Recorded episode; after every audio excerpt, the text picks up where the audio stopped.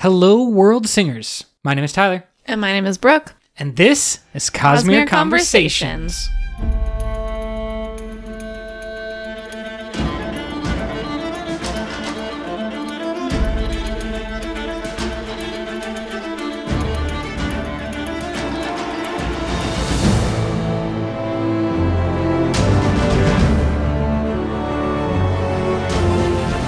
We are back with a new couple of episodes that we have planned here that actually came to us from a fan suggestion, right, Brooke? Yeah, fans suggested that we do an episode uh, talking about different relationships throughout the Cosmere. And we have taken that suggestion and kind of taken it one step further, actually. They were suggesting uh romantic relationships so that's what we're going to do today. And then we have a couple other episodes lined up that will be covering like parental or mentorship relationships.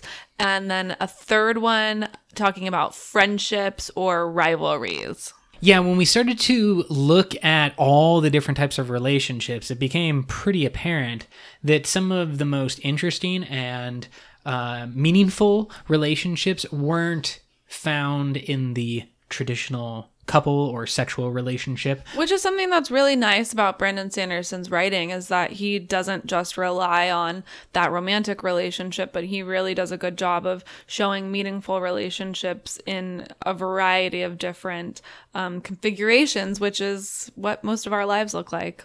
Absolutely. And I think that the fun aspect of these next couple of episodes is going to be that we can get some feedback from the fans on Facebook or Twitter or Reddit. We're basically everywhere, Cosmere Convo, from their opinions and the feelings about different relationships that they see as super important because everyone kind of has a different aspect of these books that they connect to and that you know hits them or touches them maybe someone will be like really uh, into the relationships of like the bridgeman uh, from stormlight archive Oh, yeah. where someone else might truly identify with some of these romantic relationships that we're going to go over today. So, Brooke, do you want to start us off? I want to put a little caveat out there, a little uh, important thing to mention. The last two episodes for us have been no spoilers, they have been spoiler free. However, the tradition of Cosmere Convos All spoilers all the time. and we are back at it. Okay, so everybody is forewarned from now until infinity, unless we specifically mention that there is going to be no spoiler episodes. We're doing spoilers. So this is breaking every single aspect of the Cosmere wide open. Let's dive in. For me, this was one of the first relationships that I was exposed to in the Cosmere. I'd done the little readings of the novellas and kind of slowly built my way up, but the big one I jumped in with was Mistborn. And so we're going to start this conversation about Vin and Elend. What do you think about Vin, our Mistborn main character, and her love interest from the very first book, but eventual husband, Elend? There's a lot to like about this relationship. I think the biggest aspect that some people may dislike is just due to their age. These are two very young characters.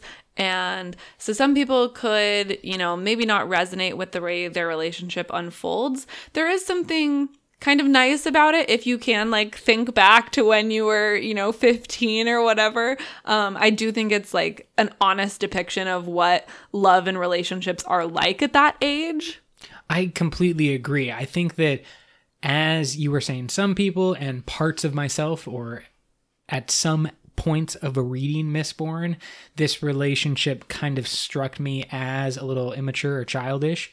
But if you can put yourself in that place and understand not only are they young, but they are in the middle of a war, their society is crumbling, they're bringing down dictators that have ruled for a thousand years, and then they're fighting forces that have existed for you know, basically all time uh, and are like powers of creation. So this is an immensely stressful situation, and they're very young characters. So I did feel some of the heightened aspects of their maybe anxieties or Yeah. like foolishness early on. In and some places, it just gets to be like too much drama, and it's just like, oh my god, can you just stop like stressing about this for a second and just like be a person? but then you remember again, like they're 15 or whatever, so like when we were 15, we were probably doing the same thing. Like, oh my god, does he like me? Does he not like me? Am I pretty enough? that kind of uh, obsessive tendencies on both sides, both like you feel then who has all these important things to do and she's learning all this cool stuff.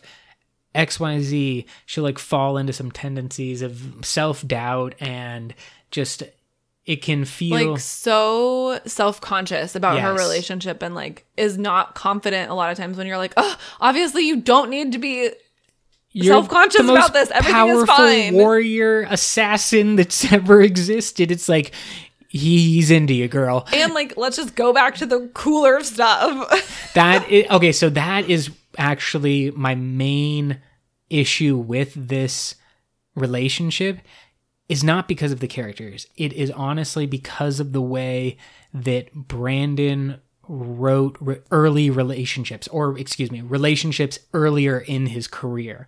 We'll cover this a little bit later in some of the other relationships we look at, but I do think Brandon's always strength was action scenes mm-hmm. and his early weakness was the more quote unquote mundane or the kind of in between like why is the action important? Well it's because of these cool characters. And like he has clearly shown growth. Absolutely. I was really thinking about this when i was recently reading skyward. I no spoilers. There's not gonna be any spoilers.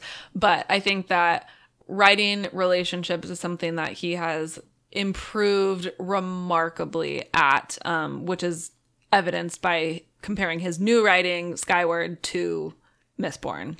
And I think that that is kind of the main aspect of Vin and Elend's relationship I didn't like is that it kind of felt each time you went to the relationship side of the book, it was a huge shift and it didn't naturally kind of meld with the plot and, and further the plot.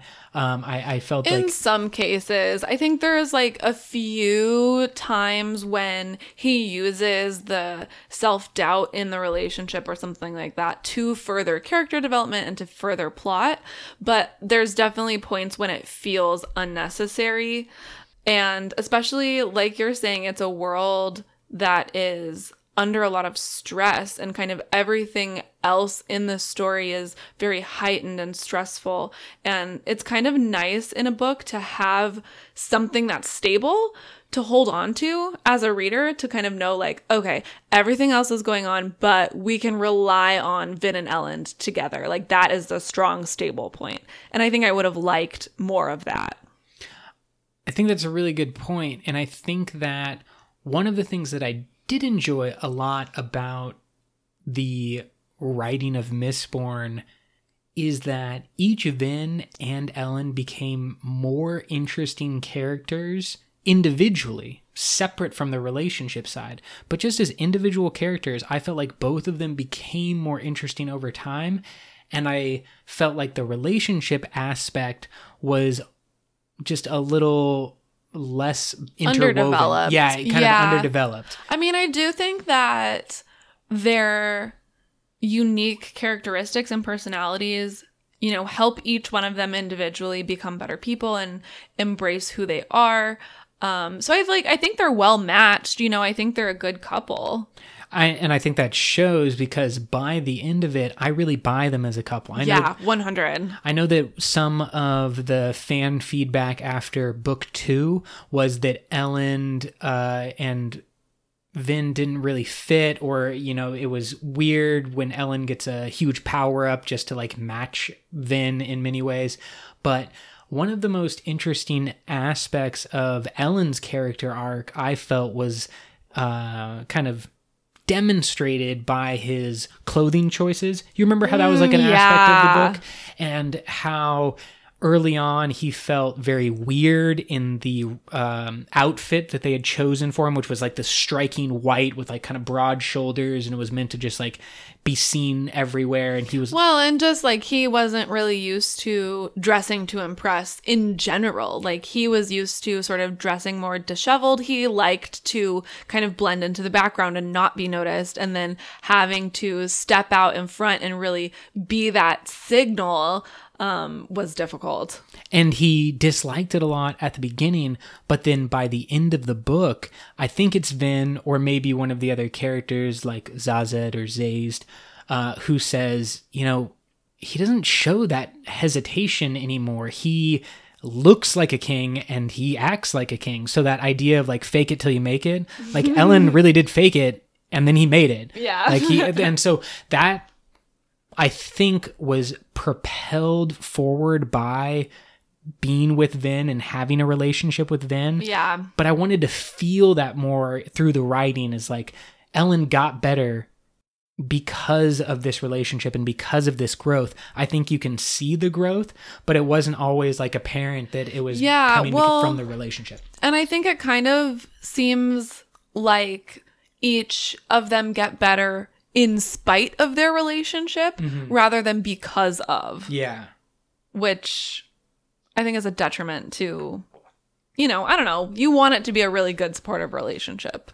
What I think overall makes this relationship so powerful, and for example, if it was ever brought to the screen, like is being worked on, but Brandon has no control over that. That's just happening in the background.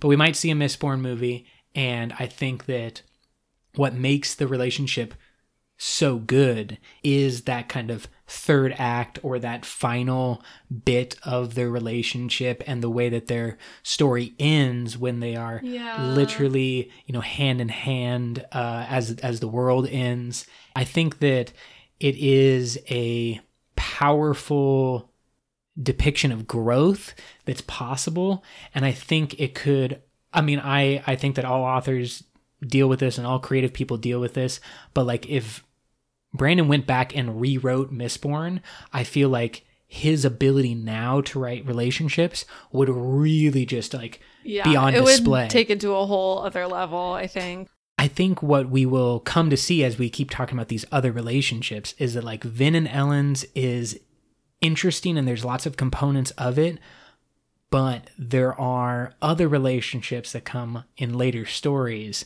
that are really, really powerful and like Brandon really shows what he's capable of. So let's go on to the next one. Siri and Susebron from Warbreaker. Warbreaker is a book that really is about a relationship. It's about a marriage, an arranged marriage, right? We have the planned God King of Susebron, who is ordained, or or the plan is to marry the Vivenna, princess of what's their little kingdom called? Idris? Yes, uh, the princess of Idris, or whatever pronunciation you prefer. This original plan goes astray, and Siri instead is married to Susebron in what is one of my favorite relationships that Brandon wrote, and this just proves it like he always had the ability because Warbreaker is a very early relationship. And both of those characters have a lot of like immature childlike characteristics. So I do think it's kind of a good comparison to Vin and Elend in that respect, where he's writing two characters that would have, you know, a similar relationship of that kind of early, young, immature um, type of characteristics. I think what makes this relationship so interesting is that it does begin and develop with less emphasis on the sexuality. In fact, the sexuality is like a joke uh, early on because it's just not happening. Uh, and instead, more on this relationship that Siri has with being terrified and fearful of the God King and going through this process of fear to confusion to interest and intrigue because she's a very curious person. Yeah, I was just gonna say, I think the defining characteristic of this relationship is curiosity from both sides because i think everything that you just said about siri also applies to Sue Sebron and Yes. like this circumstance of two people who have been told stories about the other person that are not true. And so this like process of really breaking through, you know, maybe your first impression or your story of who this person is and then discovering who they really are underneath is a really beautiful love story. and that is what is so powerful like yes they're immature but they they come at it from like a different perspective where vin and elend it's almost like they know what adult relationships are supposed to be like and they're kind of like trying to do that where siri and susebron don't have that uh, kind of background and they're both just so young that it's more like learning to be friends with someone and then falling in love with your best friend. And that is what I find so interesting and then powerful about this relationship when obviously the climax of a very long book like warbreaker is not a short book uh, it's often one that i suggest to people read first in the Cosmere, uh, but it's it's not a short book. It develops over a long period of time. Their relationship takes a long time to develop, but then by the end, that development makes the impact and the climax so much better as they're trying to escape and there is this moment with Lightsong when he's sacrificing himself and the god king like rises up to his full power it's like he was only able to do that because of Siri. 100%. Like, I think this is such a good foil mm-hmm. for Vin and Elend because Siri and Susebron have even farther to go to come together. Like they start further apart than Vin and mm-hmm. Elend do. Yes, yes. Right? They have they can't even communicate. They have different languages of communication. They have completely different cultures. They, you know, they can't even communicate with each other and yet they come together so strongly and they make each other better. Yes. Like absolutely. You can 100% say that Sue is who he is at the end of the book because of Siri. I think what is also so interesting is that there is mystery and intrigue inherent in this relationship. So that every chapter you get with Siri and Susebron is fascinating because you're figuring out what's going on with the God King. And with Vin and Elend, how we were talking about, it kind of pulls away from what we thought was the cooler, more action parts of the story. In Warbreaker, this is the story. Yeah, and you just want more. You're like, Yeah. oh my gosh, wait, what's happening? Like, I need to know more. even when it's something as simple as like Sue Sebron is learning to read. Yeah, It's- exactly. It's, just like, tell me more. Like, what word did he just learn? I really love the final act, but like you were saying, I think that this is a relationship that Brandon wrote incredibly well. It's well conceived. And what we were talking about, how their stories mirror each other. They're experiencing that fear at the same time, but Siri thinks and it's only portrayed as if Siri's the only one. And then they're getting to that confusion stage basically together and they're getting to the curiosity phase basically together and then they go through all their other phases of their relationship and uh, it's by the end so powerful and so strong and i really wish if there was you know brandon obviously huge listener of the podcast I think if I could ask one thing, it would be like, what's the likelihood that we get a Warbreaker sequel? I mean, he's definitely planning it, but it's like really far down on his list of priorities, and it keeps getting pushed further down, um, which I'm really sad about because this is a sequel that I've wanted to see for a very long time. I think it comes from a place of Brandon wrote this story and this relationship so well that it's pretty much at a solid point where other stories he feels like he began and wants to continue because the stories aren't done. They're only But partially I, complete. to me, this story is like so far from over.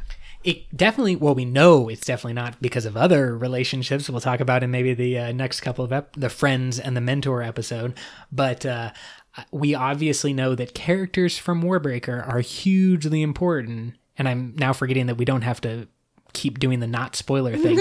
We're all spoilers all the time here, people. Uh, Vivenna and, and Vasher on the other side of this Warbreaker coin are hugely important. And if they're hugely important, it means what happens in the Warbreaker universe is hugely important to Roshar and the rest of the Cosmere. And I think by the end of Warbreaker, it's like very clear that there are more stories to happen on that world, and we just don't have them, and I want them. So for all the fan fiction writers, Brooke is going through your Warbreaker ideas with a passion. She's just looking for more on that planet. I love Siri and Susebron. I, I think that it's a great relationship and like you said, a foil to Vin and Elend or an example of the other side of how to do a, a young relationship and a new relationship with young people uh, and do it really, really well and make it a key aspect of the story. Our next couple kind of ages up. We're basically going from young to old here. We have Shallan and Adolin from Stormlight Archive. Obviously, this one is a huge part of the story, but the story itself is just so massive and so epic that it's easy to forget that there is this aspect of Shallan and Adolin's relationship that goes right through every single one of the books. Uh, obviously, Shallan is introduced to Adolin in Words of Radiance, the second book, uh, but we have you know this kind of driving factor, this this driving force of plot that's pushing these two individuals together. Where Shallan is reaching out to Jasnah. she's becoming her mentor. Jasnah is obviously related to Adolin. Like these characters were always going to be on a collision course, but in my mind, it's so beautiful how it all comes together. And then by the end of Oathbringer, we're like really in a good place with Shallan and Adolin's relationship. And well, I mean, they get married. I know so their their that's a good nuptials. that's what I'm saying. There's like their their nuptials have like s- completely solidified this story that began with Shallan traveling the world or kind of following Jasnah place to place, just trying to be her mentee, her ward, uh, her pupil, her Padawan. the different possibilities that come from that really just shows like how good a writer Brandon is that all of this makes sense and it all feels like it was kind of inevitable or it was just always driving a little bit of Shallan and Adolin's eventual relationship with everything that we got before. I love that Adolin's kind of like a playboy who can't uh, settle down with anyone. Yeah, I mean, I feel like he's not even really a playboy because I feel yeah, like not right he's word. not like trying to play them. He just can't find a woman that like keeps his interest. Um, that he's like really interested, that he feels a, a connection to.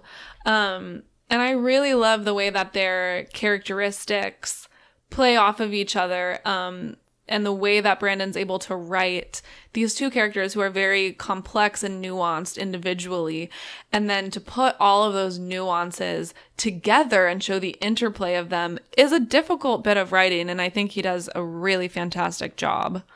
That is such a good point because Shallan is a completely separate character. Obviously, everybody knows this, but like she is not just the love interest of Adolin, which could easily, and we see this all the time in fiction and fantasy, like, oh, that character is the one who's in love with the main character. Well, and by the same token, Adolin doesn't versa, stay, yeah. as just like Shallan's love interest. Like he has his own issues and thoughts and feelings and things that he's dealing with in context of the relationship.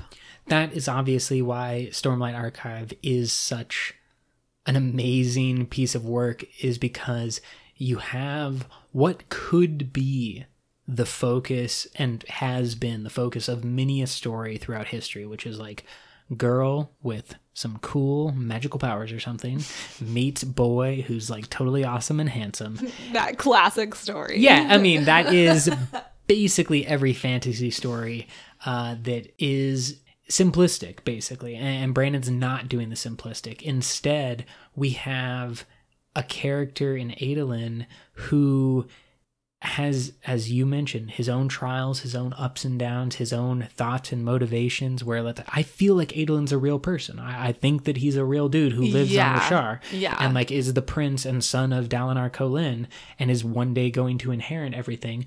I think that like that's a real person. And Shallan is the same way where she's a radiant in this universe and on and on and on. I think that the fact that just that you could create two characters who are separate and, and wonderful and we believe are real people and then have their arcs perfectly meld together Yeah, I think Oathbringer does such a good job of overlapping their arcs in a really beautiful way where they're each able to have their own separate adventures, but they're also able to adventure together and support each other in their own individual uh, ventures that they undertake. Um, they're both able to have moments of vulnerability with each other which are really, really beautiful moments of relationship development.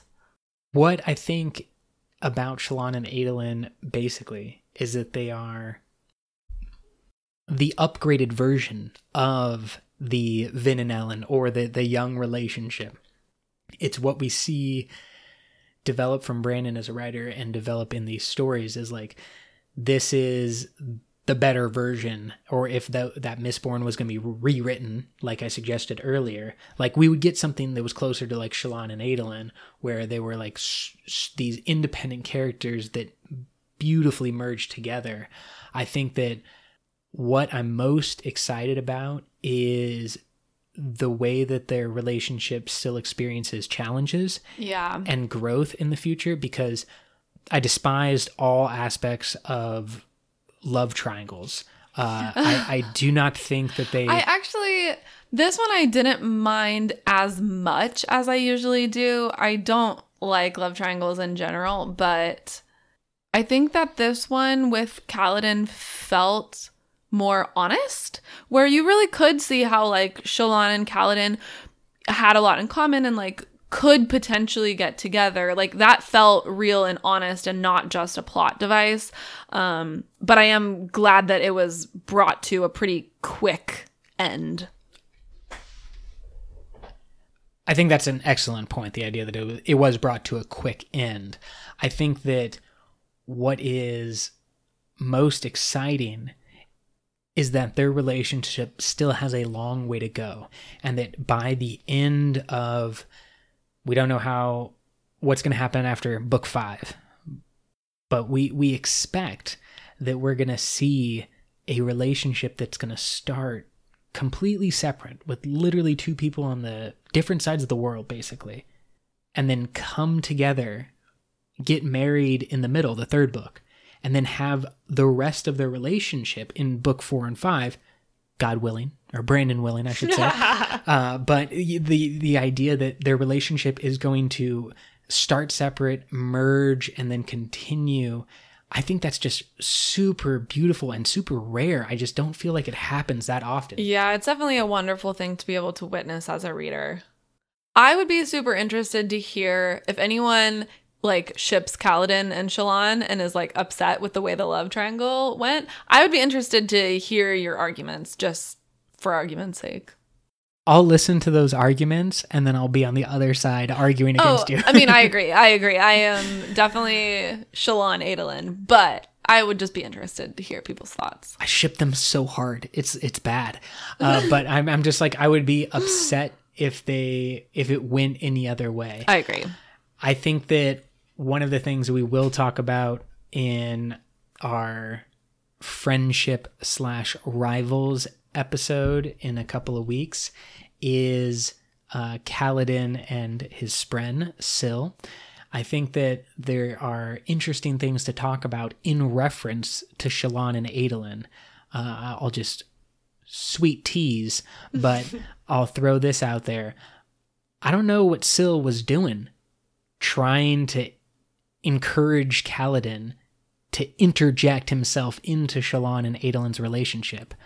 I think Syl was messing up there. What's an honor spren doing about Okay, let's save that for that. I know that's what I'm saying exactly. I'm trying. I'm just trying to like stir the pot. I'm just trying to make people angry a little bit. Just be like, "What are you talking about?" I just want to get a little ridiculous because I am trying to set up some comments Okay. and feedback from the fans. Obviously, we're all just playing here. This is just silliness, but hit us up if you have some thoughts about these relationships and if you have you know different opinions. for sure. Those will be listened to. Should we move on to our next one? I would love to because I love this next relationship. Oh, me too. probably we've we've passed the point of we'll call it relationship maturity. Uh, we are not with the immature younger people now. We're we're graduating. Yeah, because I mean, Shallan and Adolin are what like, lo- um, High teens, low twenties. yeah, I was gonna say low twenties, but early twenties. Early is 20s? the word I was looking for. It's all good. And then now we're gonna move on to Wax and Steris from Mistborn Era Two, who I think Wax is late thirties Or and Steris is late twenties. yeah, I think that Wax might even be late 40s. Someone hit us back with the uh, age of Waxilium because I think that this is a relationship that benefits from age. It's like what they say about fine wines. I don't know if fine wines actually get better as they age, but like that's what people say. And I think that this relationship gets better and exists because these characters have aged and are more mature. Yeah, and even though Steris is quite a bit younger than Wax, she has such a mature personality that I think they really exist on the same plane because Wax is older, but he has a much more immature sort of, you know, it took him a while to grow up and take responsibility and that kind of thing. So when they meet, they're really on the same playing field. I think that that idea of a man who is younger than his years and a woman who is older than her years is very interesting. And the fact that, let's just say that Wax is late 30s or 40 and Steris is late 20s or 30. The idea that they're both 35, like, kind of is what I feel. I don't know if the actual ages are correct, but that's what it feels like. It feels like Wax needed to be, he was a little bit rougher uh, and needed to be kind of worn down by time. And Steris has always been that old soul in a younger body. And the fact that they meet in all amid their craziness and their world is just so wonderful. And I love that this relationship. This is the first one that we were talking about, at least in this episode, where the two characters didn't necessarily really like each other or connect when they first meet. Um, they're just kind of resigned to being together because it's going to be practical. Um, and then watching them like warm and discover each other's hearts throughout the course of the series is so rewarding and so beautiful. I love that idea of discovering each other's hearts. That's a really great way of explaining it is that these are guarded individuals who, you know, Wax is a warrior who doesn't let a lot of his emotion show. Yeah, they both have these personas Yes. that they're sort of trapped in that they have to maintain, mm-hmm. right? They both have like faces that they have to wear all the time in public. And then slowly they each like see through the little cracks in their masks to see this like warm glow inside each of them. I think that that concept is so powerful and it's one of my favorite aspects of the growth that Brandon was able to show with these characters and also just the growth of himself as a writer and as a person. Like he was probably a young man. I he, he was married but I believe you know his kids were either very young or hadn't had kids yet when he was working on the Mistborn stuff.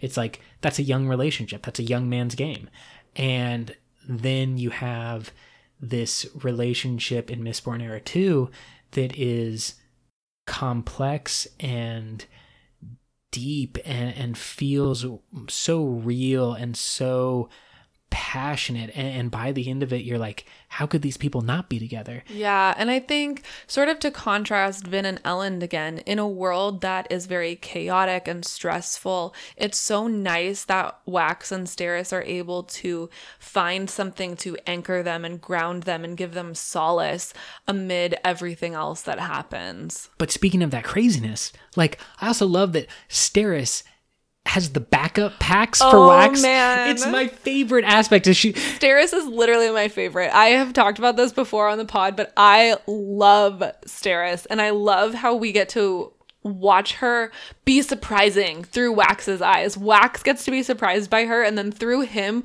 we get to like be just constantly surprised by Steris who is not who we thought she was. I think that's probably the best aspect of Steris's and like Steris makes this relationship. Wax is cool. Yes. But the relationship is great because Stairs, Steris is just there being quietly badass and nobody knows and like it's so awesome. but Wax knows that and that's what it comes Well, down he to. he comes to find out. Yeah. Right. He comes to find out and is like so wondrously pleased by this discovery. I think that another huge aspect of the relationship is that Steris is the type of individual who Wax is allowed or able and capable of being weak to or expressing his weakness as an individual. I think that even though Wax has this great love from his early life ripped away from him and then he finds out in very very complex form like that relationship was not what he thought it was as it was actually a his entire relationship was actually set up a little bit by harmony and planned as an aspect of harmony's greater emphasis. But he thought it was this really deep and passionate relationship and he had this deep connection to Lessie and then he he has that taken away and he's like I'll never love again type of thing. It's just like I'm I'm a lone warrior out here with my boy in the roughs. And then Steris comes along and she is complex and interesting. And I think that by the end Wax is able to be a person with Steris that he never could have been with anybody else. Yeah, and I think because Steris is quite understated and she's not um like ostentatiously emotional either and she's able to just sit quietly and allow Wax to have the space to feel whatever he's feeling. Like that's what gives him the permission to be vulnerable is that he knows he doesn't need to say anything or explain anything or even express anything that they can just sit quietly and like she'll just be there for him. That was the moment of quiet that I wanted to give everybody. the real beauty of this relationship for me comes in those moments of weakness and then those moments of surprise that you mentioned earlier about when Wax is surprised by Steris and Steris just keeps surprising us over and over and over again. Steris is the real MVP. I I mean I said it before, I'll say it again like the reason the relationship is so great is because Steris is so great. I want so much more in this world. We have one more book, right? That's coming out Yes, relatively soon. relatively. Cosmere drought, Relatively. folks. Cosmere drought. We're gonna get through it. We're gonna survive. Like it's gonna be okay. The rains will come again, and we will be bathed in the Cosmere awesomeness. But I, I want more of their relationship. I, in many ways, compare it to some of the best relationship writing that I've seen in fantasy. Like a lot of people are Mistborn diehards uh, for the classic, the Era One, and are like so-so on Era Two. But man, Wax and Steris's relationship, the relationships in general, and the characters in general in Era Two, to me, Really elevate Yes. the level of those stories, I think.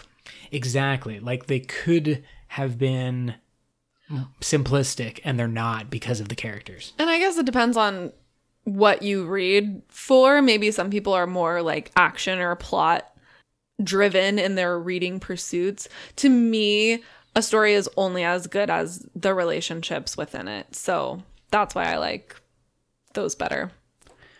Well, in that case, then let's go back to the creme de la creme, the masterpiece. Our favorite, well, my favorite relationship. Don't want to speak for you, Brooke, but the relationship in the Stormlight Archive between Dalinar Kholin and Navani Kholin. I love them. They are our heroes, our our guide points, our north stars. Basically, I just want to grow up and be Dalinar and Navani. yeah. I think that their relationship, obviously, now we're at the oldest couple that we have looked at so far. The both of these individuals have been married previously. Both of them they have adult children. They have adult They are like fully formed, very mature, sure of who they are.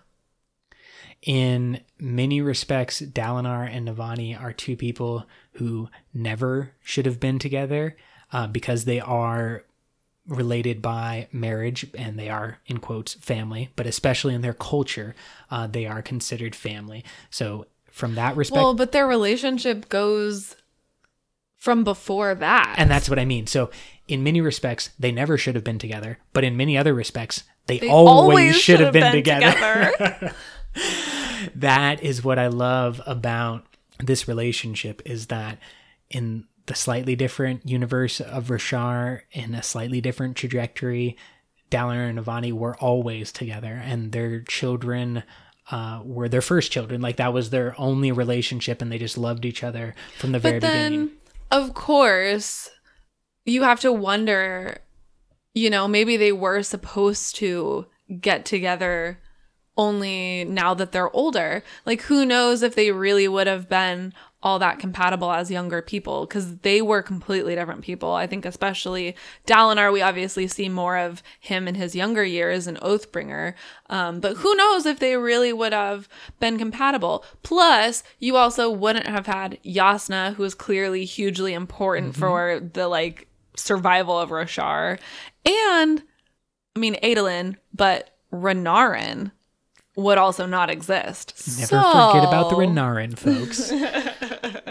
okay, obviously, the only way it could have played out is the way it did play out. But then, but then also, like, how beautiful is that? Because I think we see typically in media a lot more stories about young love, right? Yes. And people feeling like you you have to find that person when you're relatively young, um, in order for it to be whatever good. Um, and so I like that this is such a beautiful story of two people who are actually perfect together now that they're older and more mature. it makes the entire experience of the relationship so much more meaningful Yeah. in some respects is that it doesn't feel uh, offhand it doesn't feel as a just a side aspect of life like well the world's Right. ending and you're the only other person that i can be with because you know i'm 16 and you're 16 so like we were probably going to end up no no Like this the the intentionality. yes it's exactly. it's their intention to be together that they both like really think about it. They think about it concretely and practically, and they decide, you know, with eyes wide open as to who each other are. Like there are no, um, there are no secrets. There are no surprises. So sort of opposite to Wax and Steris. Nothing is surprising about each other, right? They know full well exactly who this person is that they're marrying. I think that that aspect of their relationship is so powerful and it, it is probably best expressed in their wedding vows, which happen right at the beginning of Oathbringer. Yeah, you jump in and it's like wedding. Yeah, and that's gosh, I love the beginning of Oathbringer. Let's just all go back and read Oathbringer again, people. But we have the wedding that is officiated, if that's the word we want to use, by the Stormfather himself. Uh, and he, we're not going to play this out, are we? Hold on.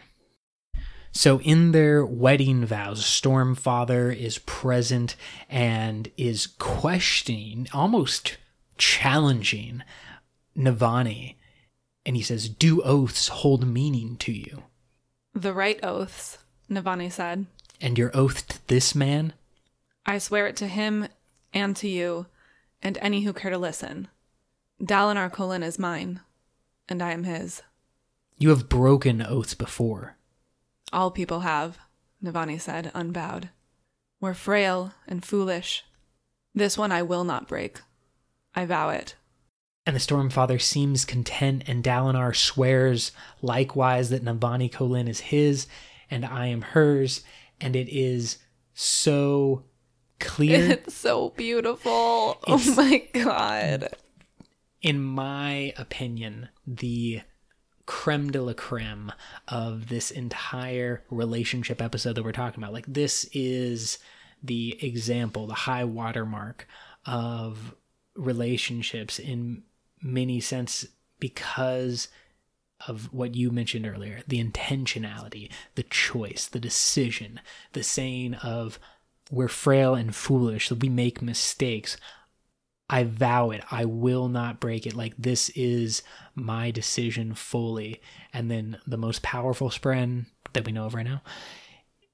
Well, but also like a spren whose purpose is to bind things together, right? The idea that the Stormfather, as one of the few three spren that we know of that can bond with bondsmiths, like this is hugely significant in the and the way that it's hugely significant is so cool as well. Like I just I love all aspects of this relationship. I love that there is confusion and hesitation. I love that there is steadiness and I love that Navani picks up all the slack when Dalinar goes Oh, mad dang. in the Yeah. Oathbringer is another just great instance where Navani is the real MVP. She is so badass in Oathbringer, and I don't think she gets enough credit. I mean, she gets a lot of credit. I don't think anyone's like cheaping Well, out. on whatever credit she gets is not enough. lady power all the way. I think that that is one of the great aspects of this relationship is that they are individuals that are equally matched in so many different ways. Which is so difficult, I think, because Dalinar is such a powerful man in Yeah. so many different ways, physically and mentally, and his his moral sort of power and fortitude. and then he literally becomes a magic wielder and is almost invincible. Like it's a lot to compete with. How do you make a woman Yeah. equal to that man, or, or just how do you make a character equal to that character? ability to partner with someone so strong Yes. as that. And I love that Navani feels just as strong and stable and grounded and powerful as Dalinar does in different ways, but in her own way. The fact that she is so incredibly intelligent and smart and she wields that. Um, and her sexuality. I love that an older woman is allowed to be pretty overtly um sexual and sensual. in fact, way more sexual or sensual than the younger characters. Yes. Which is like, you know, the traditional norm is like young people are sexy and Right. they are the high water mark. they're, they're the what we hold up in society. You watch right as like the pinnacle of Yeah. attractiveness. and- Exactly. But it's like, no, I don't want no children. Like, give me a woman. And that's what I'm looking for. who's Like, like, confident and she knows what she wants and she has the sort of fuck it all. Can I say that on this podcast? it's your podcast. You can do whatever you want. to like defy any social conventions and she's really the one who's like pushing Dalinar to like let's just do it man like let's get married I don't care about society Yeah, Dalinar's like, well, there's politics Yeah, and like, different things. I need to honor blah blah Way of Kings and like blah, blah. damn it dude let's get in bed And they do. And we assume it's great. I think that. I think that there is a tremendous amount of emotion and connection between these two characters that's deep and important and significant. And just like I was saying with yeah Shallan and Adolin, they started far apart and they're coming together again with another marriage in the middle book. I'm just so excited to see how they grow. Do you have any problems or hesitations about Dalinar and Navani's picture of love, how their love is portrayed, since both of them do have that previous relationship. Yes, their spouses are dead, but you know, is there any hesitation on your part where it questions the relationship? I don't think so.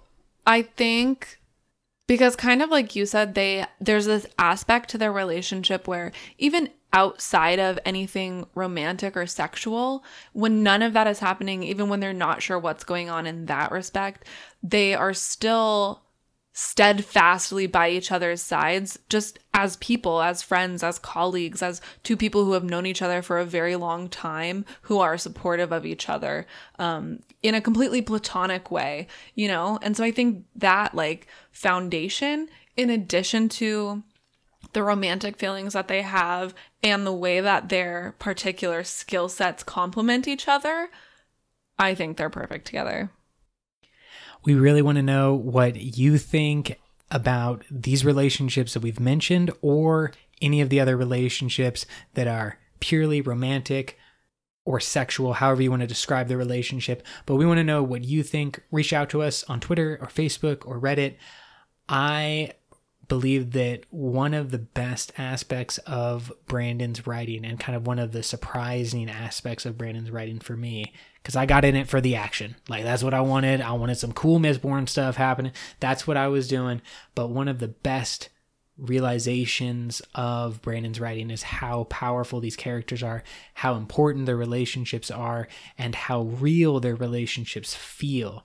And I'm certain that other fans feel the same way. We also know we didn't get to all the relationships. We know there's more out there. We tried to pick the ones that have the most screen time, so to speak but there's more out there. So if sure. you have a, a, specific one that you like, or people that you ship who haven't gotten together yet, ooh, that's probably yeah. a big conversation. Tell us your ships. Oh my gosh. or we just I want like comments all day. yeah, generating a lot of comments here because when you start to get into what could be what's the possibility you know who i ship hecka hard even though it doesn't make any Ooh, sense me, at all i want Hoid and Khriss to get together so bad.